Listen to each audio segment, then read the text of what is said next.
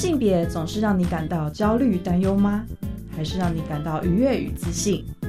在这个性别多元的世界里，多爱自己一点。让我们支持性别平等。欢迎收听教育电台性别平等 Easy Go。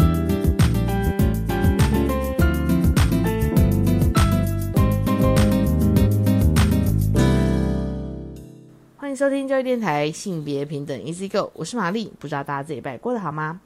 这几周啊，其实我们都接连着跟大家介绍怪咖纪录片系列的一些不同的主角，有一些是主角啦，有一些是导演哦。像我自己呢，就是其中一部纪录片的受访者。那我们其实就是找我们的导演过来跟我们分享哦。那其他呢，我们就邀请到了影片拍摄的当事人来跟大家分享自己的怪咖故事哦。真的很推荐大家，因为我们是找了其中跟性别教育比较相关的故事嘛。但其实怪咖系列呢，有谈论非常非常多的主题哦。大家如果说关心人权啊，关心环境议题啊，或者是你也很关心教育面向的问题的话，那可以在 YouTube 频道搜寻哦。那大家或许也会好奇，今天我们会讨论的主题是什么？其实我们今天讨论的有个关键字哦，是艾滋。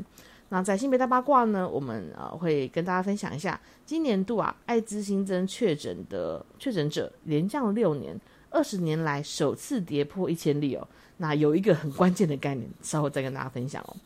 那今天性别慢聊呢，我们邀请到的是关爱之家哦的创办人杨婕妤杨姐来跟我们分享，为什么她会投入到这么啊感觉比较少人会去关注或投入的哦，甚至是边缘性的议题里面去哦。那我们稍后呢，再请杨姐来跟大家分享她的生命历程，还有她的怪咖故事哦。那我们先进行性别大八卦。性别大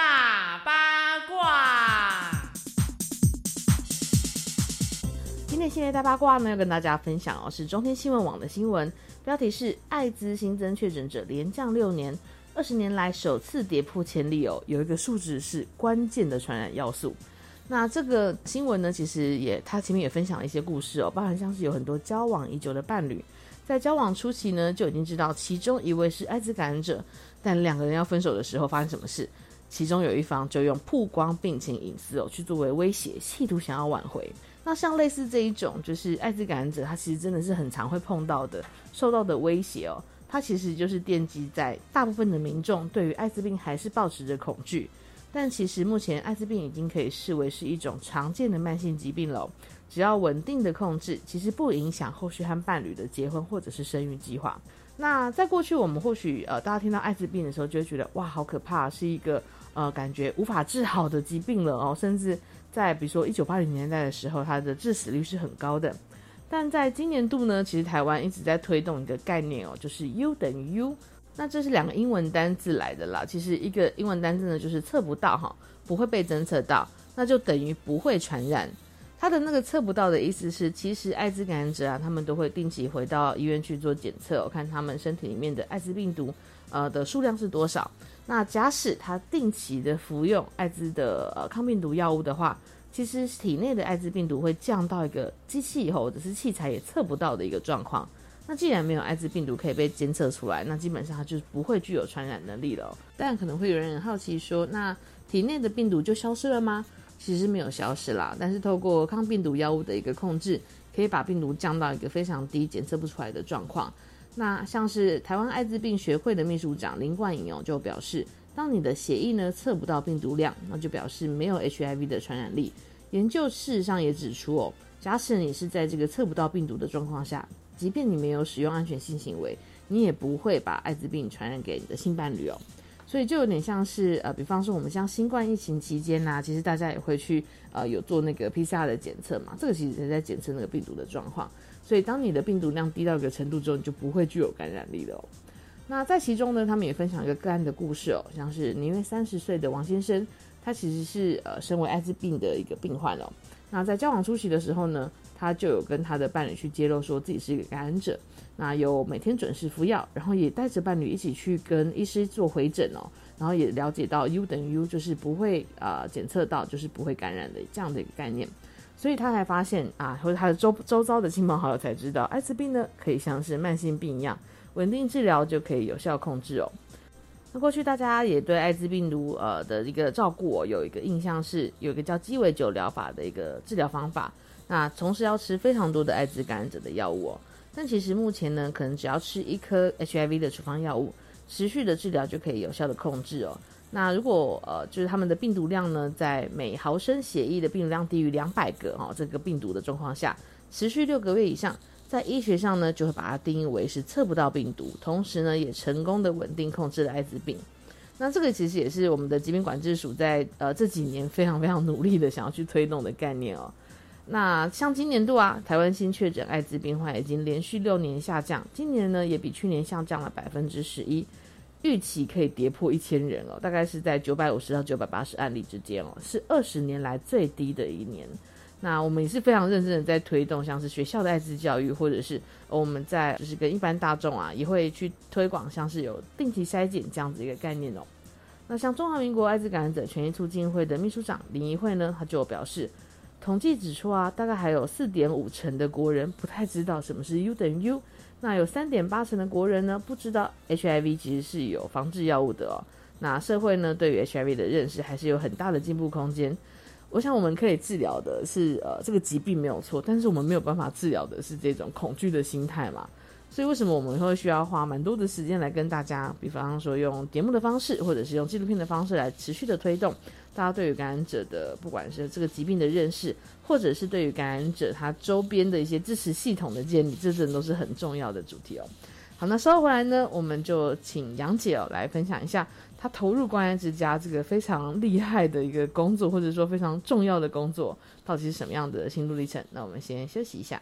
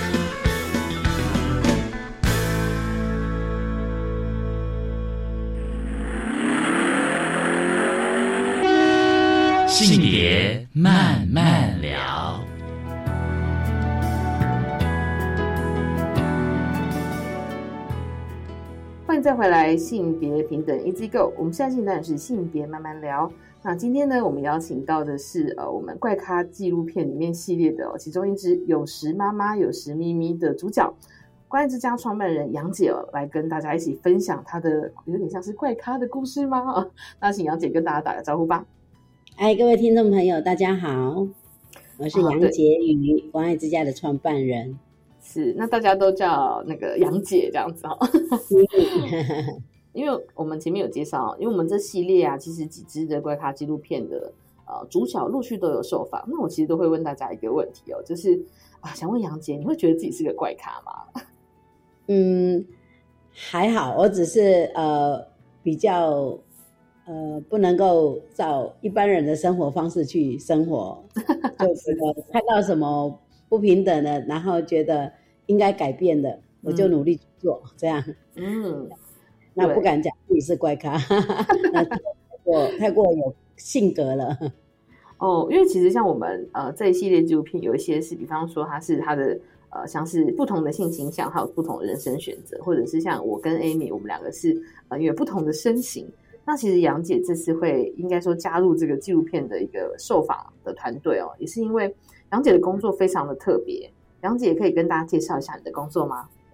呃，我我主要是在一九八六年，也就是我三十岁的时候离婚，然后带着两个孩子，然后碰到了我的朋友，就师大美术系的田启源，然后呃就跟他们一起混，然后他帮我画稿，然后有一天发现他有艾滋病，然后学校也不让他去上学。呃，就说你必须休学在家，不可以去学校，因为大家都怕生活上会传染，然后如果同才之间也可能就会被传染，所以学校就禁止了。因此，呃，就开始请他住我家，因为知道他居无定所嘛，学生很帅气的这样子。很潇洒的，不愿意好好的安定的过日子，都喜欢这样道具打游击。后来我请他住我家，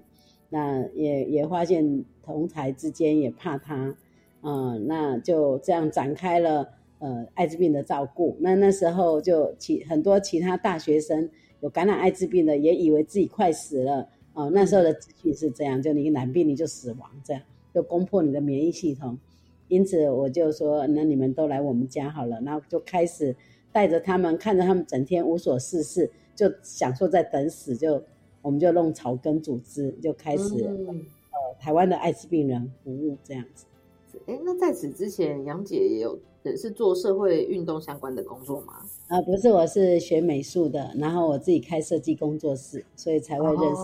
这个美术系的学生，打工这样子。是，哎，那从设计或者是从一个比如说像是美术人的这样的视角，你跨足到就是 NGO 的，这样算是草根团体，或者说有点像是庇护，有是庇护所形式的某一种，就是协助病友的团体。那这个这个转折其实很大哎，但其实你是从呃协助着朋友跟他周边其他的病友，然后看见这个需求，就就是决定要转职这样吗？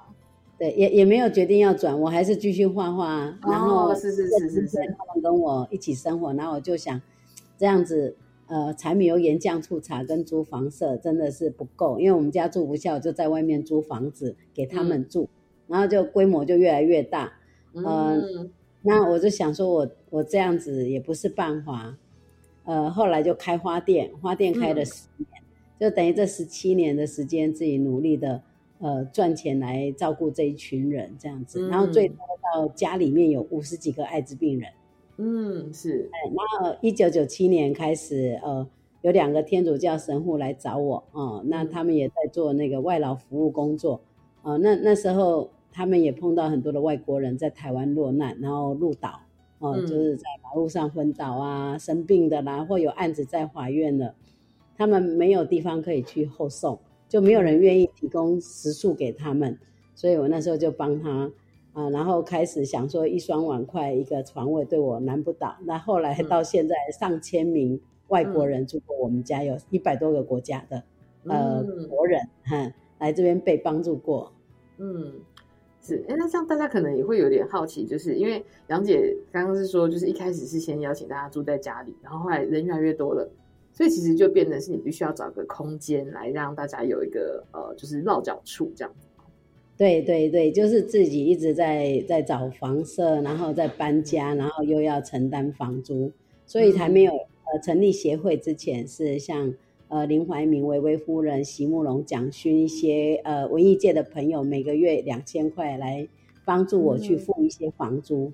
是啊，就我们那时候三重有三层楼的公寓啊，还有呃，就是他们的钱就是刚好够我付房租，就加一加一个月三万多块，啊，由西东来负责收钱，来交付我这样子。啊啊，对，所以就是有有民间的朋友这样帮忙，但是。后来，二零零二年自不量力，又跑去大陆帮助大陆的艾滋病人跟河南村的孩子设育幼院。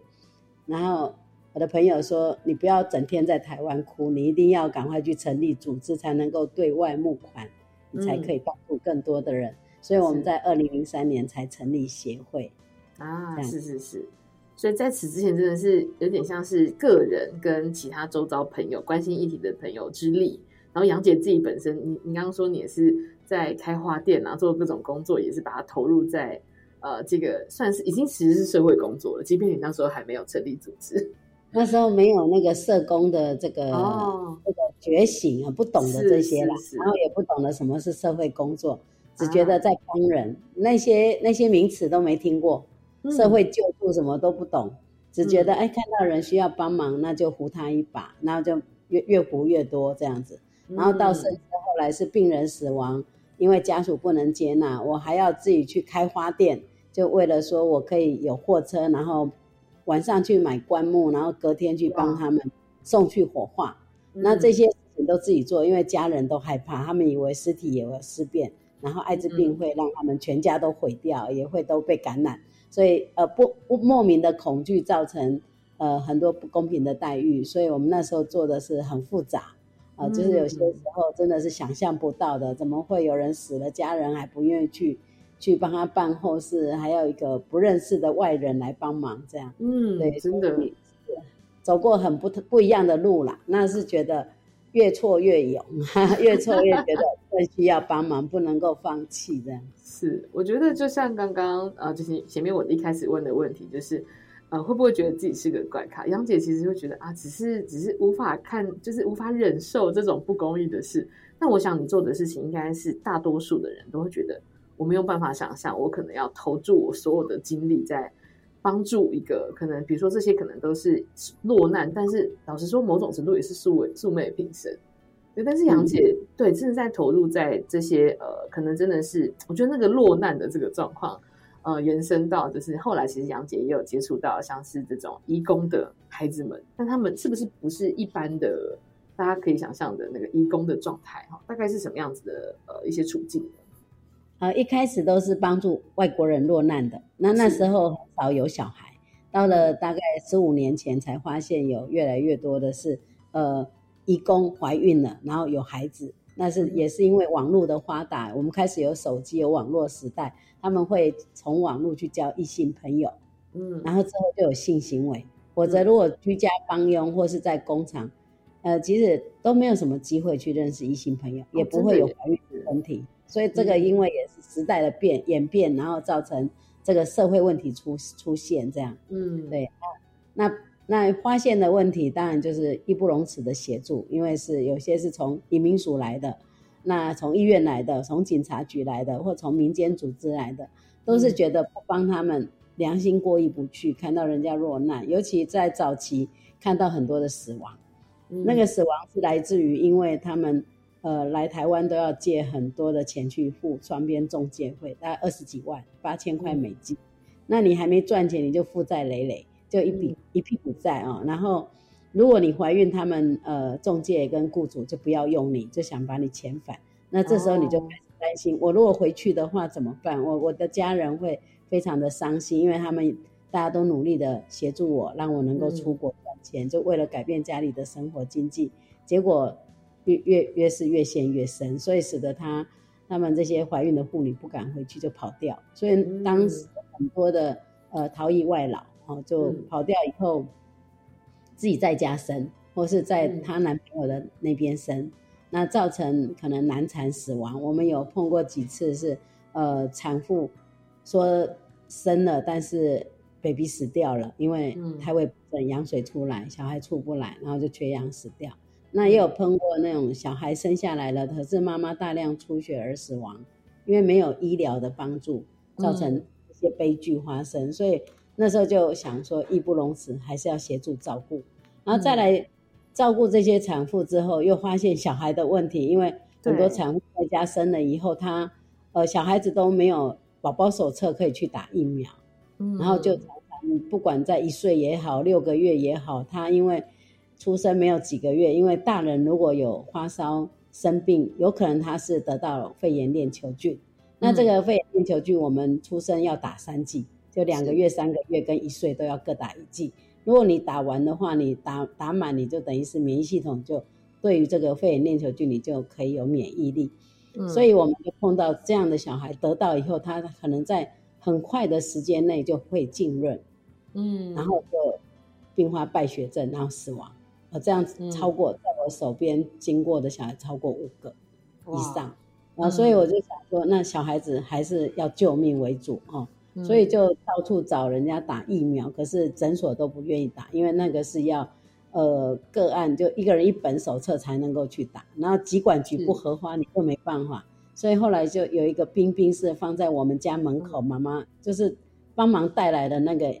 那个姐姐就把就把孩子放在我们家门口，她就跑掉。然后脐带还在流血，表示刚刚生没几分钟这样子啊，就是是生没多久。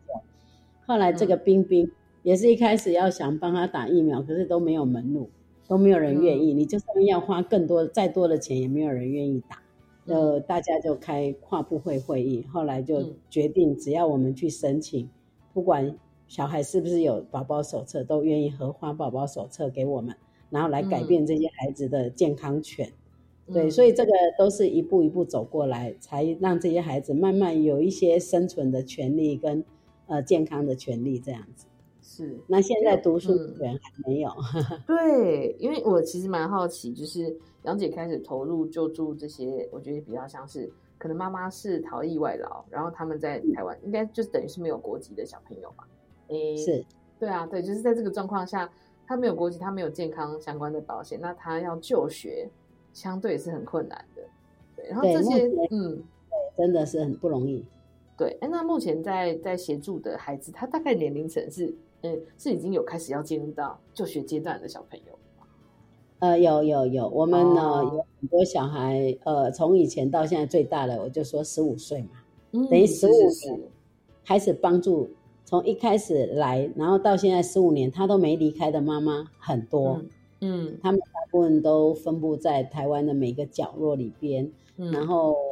呃，就默默的生活，然后雇主也很照顾他们全家，嗯啊那那雇主也非常需要他们。嗯啊，就是双方互相需要，然后好像一家人一样生活。那小孩子就妈妈自己在家教育，嗯也都没有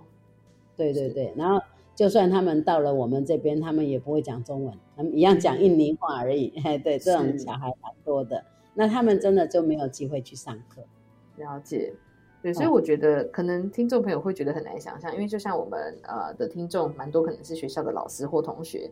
你有办法想象，其实，在台湾有一群呃就是孩子哦，他是没有办法，因为法定上的关系，因为他身份上的关系，他是没有办法就学的，他甚至有很多的就是国民的权益，它是无法呃同时享有的哦。对，嗯嗯那我们在下个段落呢，我们再啊继续跟杨姐来聊一聊，就是当你在协助这一些孩子，或者是妈妈们，或者是其实呃，在这个关系之家里面，其实还是有一些像是感染者这样的社群的朋友们。那杨姐在跟他们工作的时候，有没有一些比较印象深刻的故事哦？那我们先休息一下。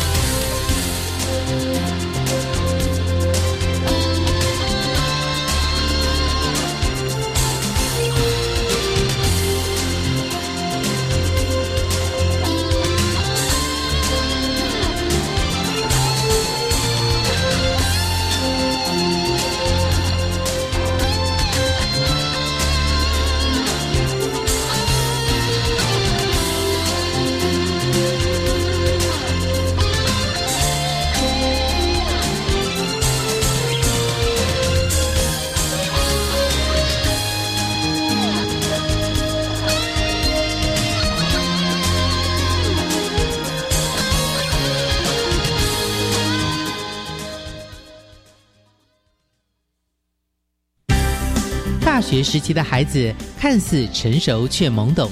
对未来充满跃跃欲试的好奇心，又常常用力过猛而伤了自己。大学生是孩子还是大人？面对大学生要怎么教？与其教，不如陪他好好说话。Channel Plus 亲子频道，欢迎收听《陪大孩子说说话》。了迎接未来的双语环境，我希望我的孩子能够加强英语能力。您的心声，教育部都知道。教育部国教署为全面提升学生英语学习成效，特别企划 Cool English Test 英语自主检测系统平台，针对十八岁以下学生提供听说读写全方位免费英语检测。Cool English test is so cool. 以上广告是由教育部提供。哦，最近很不顺，家里蚊子又多啊，今天又觉得头痛发烧，该给师傅看看了啦。是不是还有后眼窝痛、肌肉关节痛？出诊。哎啊，你怎么知道？你也是哦。哎呀，这是登革热症状，家里积水要肠道，否则容易长病媒蚊，引发登革热。啊，这么严重哦？对呀、赶快去看医生啦！有问题就打一九二二防疫专线。以上广告由卫生福利部疾病管制署提供。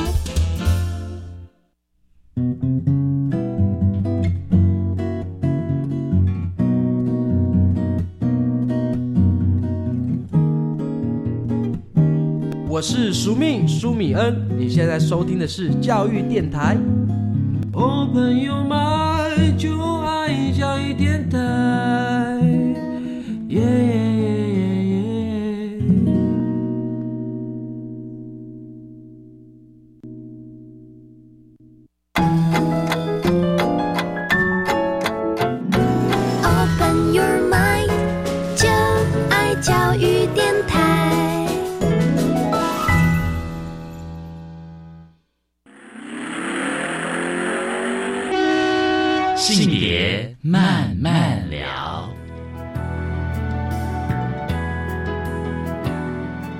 迎再回到教育电台性别平等 Easy Go，我们现在进展是性别慢慢聊。那在上个段落呢，我们邀请到观察纪录片的受访者哦杨姐啊、关爱之家真的是在台湾其实已经应该说杨姐说立案大概是两千呃零三年的事情。但是在此之前，杨姐已经做了好多好多的工作，可是都是在没有有组织的支持下，自己可能去做了一些救助的一些工作。但从二零零三年至今，其实呃关爱走了一个像立案之后走了二十年哈，也做了好多事情哦。那可以请杨姐跟我们介绍一下吗？哦，对，大概二零零二年开始去大陆工作以后，就在大陆二十几个省份，就广东、广西、云南、湖北、河南、襄樊、湖南，然后安徽一带就做艾滋病的救助，然后有设艾滋病中途之家跟艾滋孤儿的一些，还有遗孤的一些救助工作哦。嗯。那到现在为止，这个工作还在继续做。那早期还有很多台湾的派过去的主任，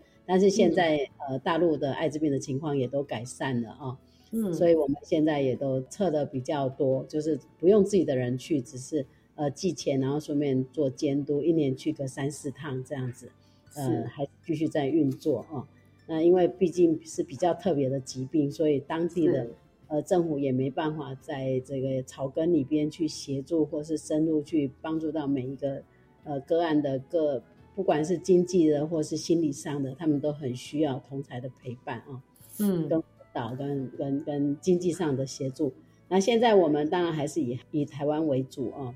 嗯那我们在台湾目前就有艾滋病人的收容工作，有大概一百多个艾滋病人分散在屏东跟中和。那有一些女性的艾滋病人，她身体很好，那就在我们其他的点里边，呃，我们训练他们当保姆，然后拿保姆执啊照，是然后就嗯去协助一些外籍的工作啊，呃，嗯孩子照顾工作。呃，这些病人大概也是想办法让他们非常有一个尊严，让他们身体可以变得健康啊，心理也可以很嗯健康。那当然要死亡的临终的关怀跟照顾，我们也做了。那所以目前里面当然很多一些呃没办法行动的一些身障的人士啊、那他们因为嗯。共艾滋病，所以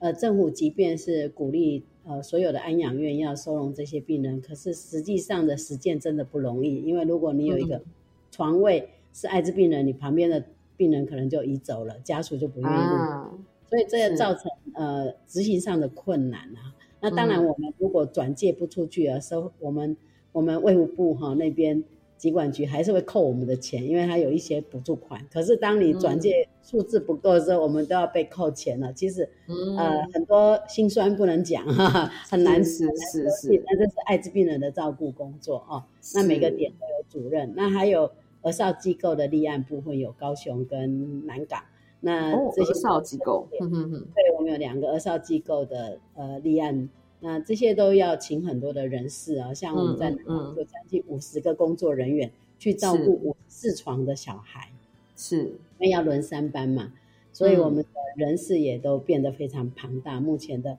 呃明面上的工作人员大概一百二十几个，还有 part time 的工作人员三十几个，大概一百五十个工作人员，在关爱之家服务三百多个呃个案，呃二十四小时嗯。照顾的。有点像中小企业了哈，那个人耶，支出也很庞大，对，但是没有当啊帮，因为如果你要服务这些人，你基本上一定要人事，对，所以这是我目前在做的工作。是因为其实像呃，我过去我也跟很多听众朋友，因为有些同学们可能未来想要当助人工作者，那大家可能会想象我们服务的对象啊或者是服务的方式会不太一样。比方说，有些可能是个案管理，哦我们就是个管师的社工哈。那但是像呃关爱之家，其实很多时候是以机构形式，就是真的会有人入住，还是会有需要非常多人事跟很多的，就是在工作上服务的细节哦。所以这个其实也是我觉得机构形式比较不一样的内容。然后我每次都觉得，就是因为看到杨姐的那个故事，跟看到关爱之家，其实有些网站跟社群媒体都觉得关爱做的工作真的是好难想象哦，就是非常非常的重要，但其实耗能也是很多的。对，那其实我也会蛮好奇，就是像因为在那个剧中，其实也会提到，比方说会有配合的一些像是医疗单位，哈，配合嘛，或者友善的医疗单位。所以像这些呃移工，假使她是逃逸外劳的女性的妈妈们，因为他们是逃逸外劳身份，如果他们去一般的医疗院所就医，应该就是会被通报到什么警政单位去嘛？对，像我们最近有一个呃有一个外劳，他已经逃逸六年了，然后他已经照顾他的雇主一个一个都来看他，我都很难想象怎么老老板来看员工，然后那么的勤快，而且是外劳，嗯是是被不尊重的外劳。是那后来有一个妈妈就跟我讲，分享她的故事。她行动不太方便，但她还是来看他。她说嗯我、我在五年前我瘫痪，我已经卧床了，然后医生说没希望。结果嗯这个得癌症的这个外劳就帮他照顾，帮他复健到他可以走动。之后过了几个月，他就说不需要了啊、他就是家人可以照顾，然后他就离开，他又去别的工作岗位。后来的最后，这个工作岗位的老板也来看他，然后看他是他帮他们家是一二三四五楼，全家五个子女都住在一起，包括爸爸妈妈。他煮全家人的饭给他们吃，所以他们来的人都不同楼层的敌走啊，哦，是是是，姐妹来看他啊、然后连连阿嬷阿公也来看他。嗯这个是说明什么？就是说他真的是一个，就是这些外劳在这边就是尽心尽力，然后去帮助这些家庭，让他们都没有后顾之忧。结果他真的是子宫颈癌末期了，那子宫癌末呃，已经扩散到骨髓了，都没有去看医生，他都吃止痛药，他说没关系，我可以忍。可是人到后来已经末期了，然后是。呃，在我们那边到后来，医生也说开刀没有用，他去台大医院，医院说你开刀没用，呃，嗯。就只有帮他做电疗，让他可以呃稍微稳一下，然后可以回家就好了。所以后来我也想办法去别的医院再看了，结果还是一样，最后就他就回去了。我是想这分享这样的一个故事，是因为我看到真的很多的外劳在这里鞠躬尽瘁，用他生命的最后来为我们的国人服务。所以我觉得我们没有必要去歧视或对他们嗯产生不平等的对待啊、会是觉得啊外劳怎样讲话都是酸的啦哦。是，所以我们也常在医疗上看到他们动不动就通报。哦，像我嗯刚刚讲这个、这个外劳，他的雇主虽然是非法的，但是他雇主带他去台大的时候，台大就马上通报他这个雇主在用非法外劳。啊、嗯可能站在一个一个行政程序的角度，他们觉得该通报，但是站在我们人道的角度，是觉得雇主已经在尽心在挽救，在帮他。嗯可是通报以后，你害雇主要花多少钱？哦，当然这个这个是非我们不要讲哈，我只是说、嗯这样的情况其实是雇主也很愿意为他花钱。是是是是我的意思讲的，他也没有说我不甘心的，他也是很坦白的说，哦我用我用他，我知道他是非法的啊、嗯哼对，嗯。说我们如果以后都可以站在一个比较软性的角度去看这些事件，可能全国大家都呃所有的公民他都可以站在一个比较良善的角度去看待这件事，我想呃社会问题也会减少，应该是这没。错，对，因为的确像刚刚对杨姐有提到这些，就是呃，就比如说之前我有认识一些义工朋友，比如说非法居留在台湾，是因为他们可能中介或者是他们一起工作的对象或者是雇主，就是有种种的问题，逼得他不得不出逃。我觉得其实有好多的脉络在这些故事里面，或者他的生命当中，但是从政策面向来看。当然还是会有一些基本法令规定，可是就没有办法去问到或者是听到这件事。这相信也是杨姐服务的对象里面，大家都有很辛苦的一些历程。每个人都有苦衷嘛，应该就是不要说是我们很多人都说啊，咱人是为来受苦诶，就是说老一辈的人都会讲、啊，我们降生是为了来受难这样子哈。嗯，其实我们也可以来享受生命的，是就是看你用什么角度去看待这些事情。有的人生下来就不平等，然后就抱怨。嗯其实你也可以很快乐，说我还好不是在皇家，要不然我都没自由。我可以很轻松，我想去哪就哪，想嫁谁就谁哈啊，是大概是这一类的概念。我觉得这个转换的心态很重要，或许也是杨姐可以就是一直投入在其中，或者是看见这些不一样的大家不一样的需求，大家的生命经验哦。对，所以其实像刚刚说的，比如说呃，就是像如果他没有办法合法待在台湾，可是他又有很多。比如说他有需要去做医疗，或者是他有很多其他的状况的话，那我其实想问的是有没有什么怪咖好伙伴？我的意思是，呃，是慢慢的去累积，比方说有一些是愿意呃愿意协助这些当事人，像是呃比较友善的医院，或者是比较呃对艾滋感染者也是，就可能是要有友善的医师等等的，像这种累积也是杨姐工作上会去连接的一环吗。有，我们有一些那个，像我们有一个光耳鼻喉科诊所，它是在青年，他就是从十年前来看过我们以后，他就说你的小孩来这边看病，他们都没健保卡，我都免费看。然后他说，嗯、呃，他们来如果没钱，计程车费我来付，这样，所以我们就十年内，其实我们省了很多医疗费用，因为，嗯，呃，我们在我们家附近的诊所看病，一个都要五百块。就看一个小孩五百块，如果他是集体感染十个就要五千块，如果更多小孩就更多。但是去他那里他就完全不收费，然后他的药又非常有效，真的是很好。然后还有在医院也是，我觉得台北市立联合医院哈，他们有很多的社工都愿意去帮助我们这些义工妈妈或是孩子，不管在生产或是在疾病上都愿意来帮他们，呃，可以节省到很多的费用。然后甚至于先救他们的命再说。呃，在台湾可能早期医疗没有健保这一块，可能有些医院觉得我要赚钱，我要不然我我我不行，不赚钱我没办法维持。嗯，嗯所以他们就一定要先看到你来付费，他才要来帮你动手术。但是现在不一样，嗯、像我们在联合医院里边都看到很多的社工来出来协助帮忙他们，没有任何的歧视。跟落印，嗯、我觉得这个是呃我们这些外劳的福气，希望这些福气可以影响到中南部各个地方的医院，然后让他们能够有个好的标的去学习。嗯，是，我觉得这个影响真的也是很大，因为其实呃可能每个地方的友善的合作伙伴真的是很看机缘啦，或者是有没有机会可以连接到，或者是有一些是关心议题的伙伴可以一起加入哦。那我们在下个段落呢，可能再跟杨姐再继续聊一下哦。其实，嗯、这两段听到杨姐非常多，我觉得听到真的很感动哎，就是投入好多，然后真的不不计较自己的，我们会不会因为因此而背上什么样子？比如说我会不会被告啊？哈，像刚刚说的雇主可能会被告，还等等的。那杨姐不知道是怎么样在这样子的一个各种呃非常边缘的这些就是生命处境之下，再找到这些呃服务的动力哦。那我们先休息一下。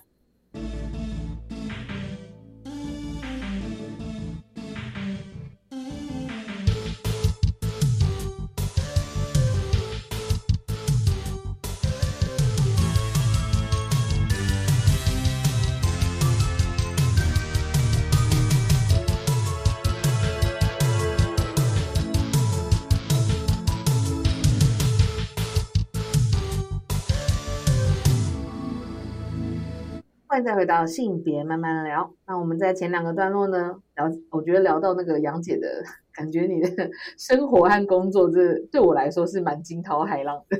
因为有各式各样问题可能会忽然出现哦。那呃，以及在协助的当事人，很多时候可能会有比较交织的问题，比方说他有国籍问题，或者是他的疾病的身份非常呃，在主流社会被很边缘的对待。那为什么？杨姐会有动力去投入这些大家觉得好困难的工作。事实上，社工工作有这么多嘛？对啊，那杨姐投入这个感觉，我觉得你的工作难度超高的。这个动力到底是哪里来的？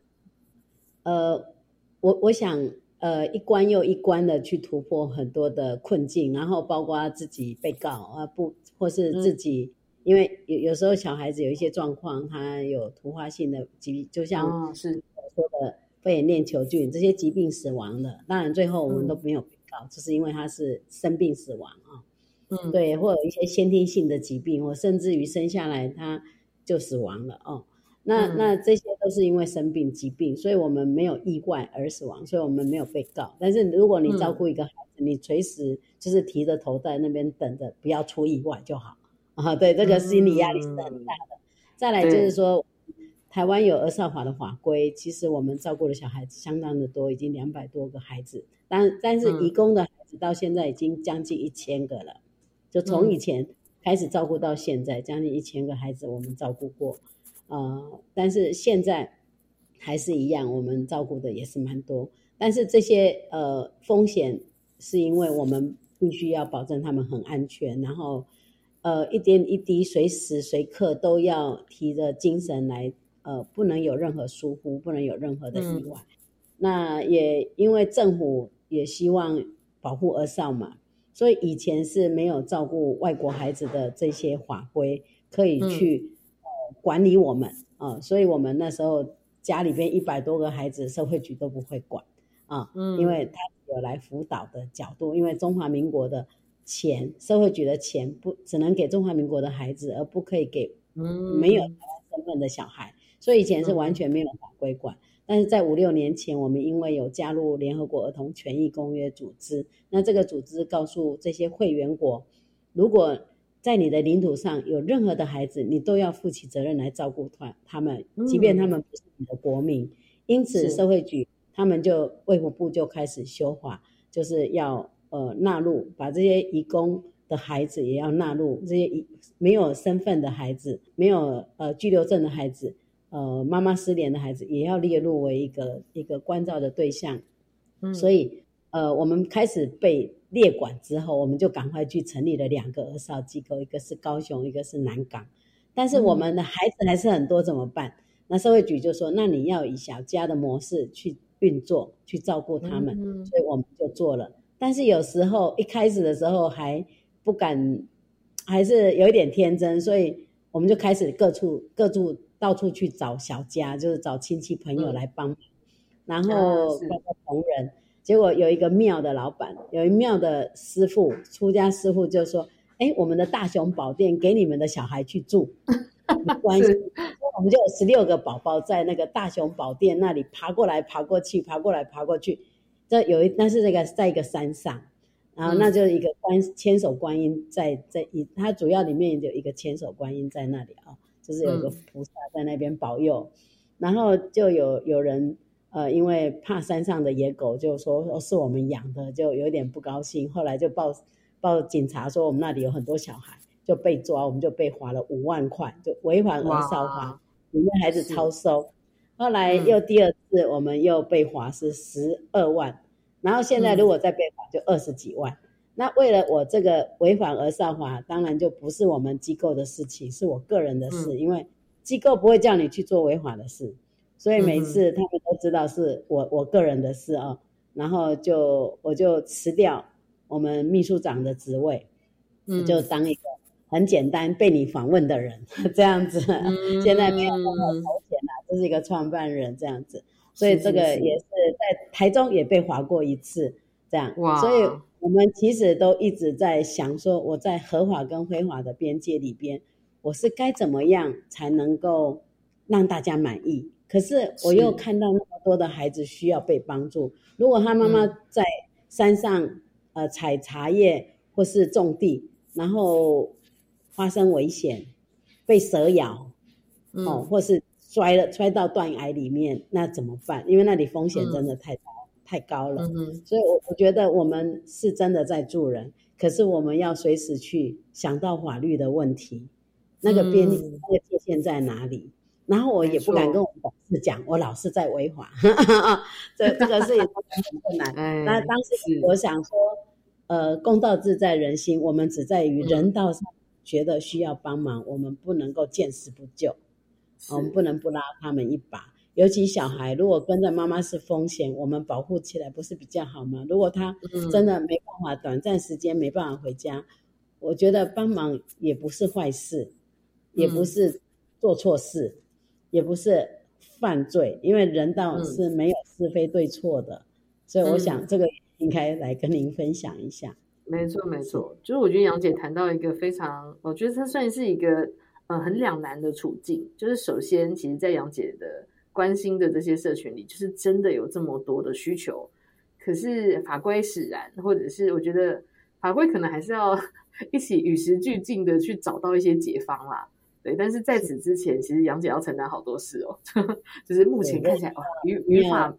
不合就只得罚款这样子。对，但是啊，这就是我觉得延伸到后面，大家或许会想说：天哪，我我可以帮忙什么吗？我我觉得我们最后可以来跟杨姐来聊一下，就是假使一个呃，就是听众啊想帮忙，他可以怎么帮哦？但在那之前，因为杨姐真的提到好多困境，比方说像那个呃，影片里面也有提到，除了像我们刚刚说的，可能有被罚款的。就是风险之外，可能还有一个一直搬家的历程，对不对？机构一直得搬家，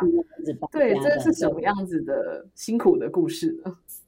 哦，我想搬家有分艾滋病的这一块，艾病艾滋病的这一块。如果嘿，如果有人，我们房东发现我们里面有病人有穿尿片的人，他就会要我快搬家啊，因为他不想要租给人家是生病的啊。那那。再来就是义工这一块也是，如果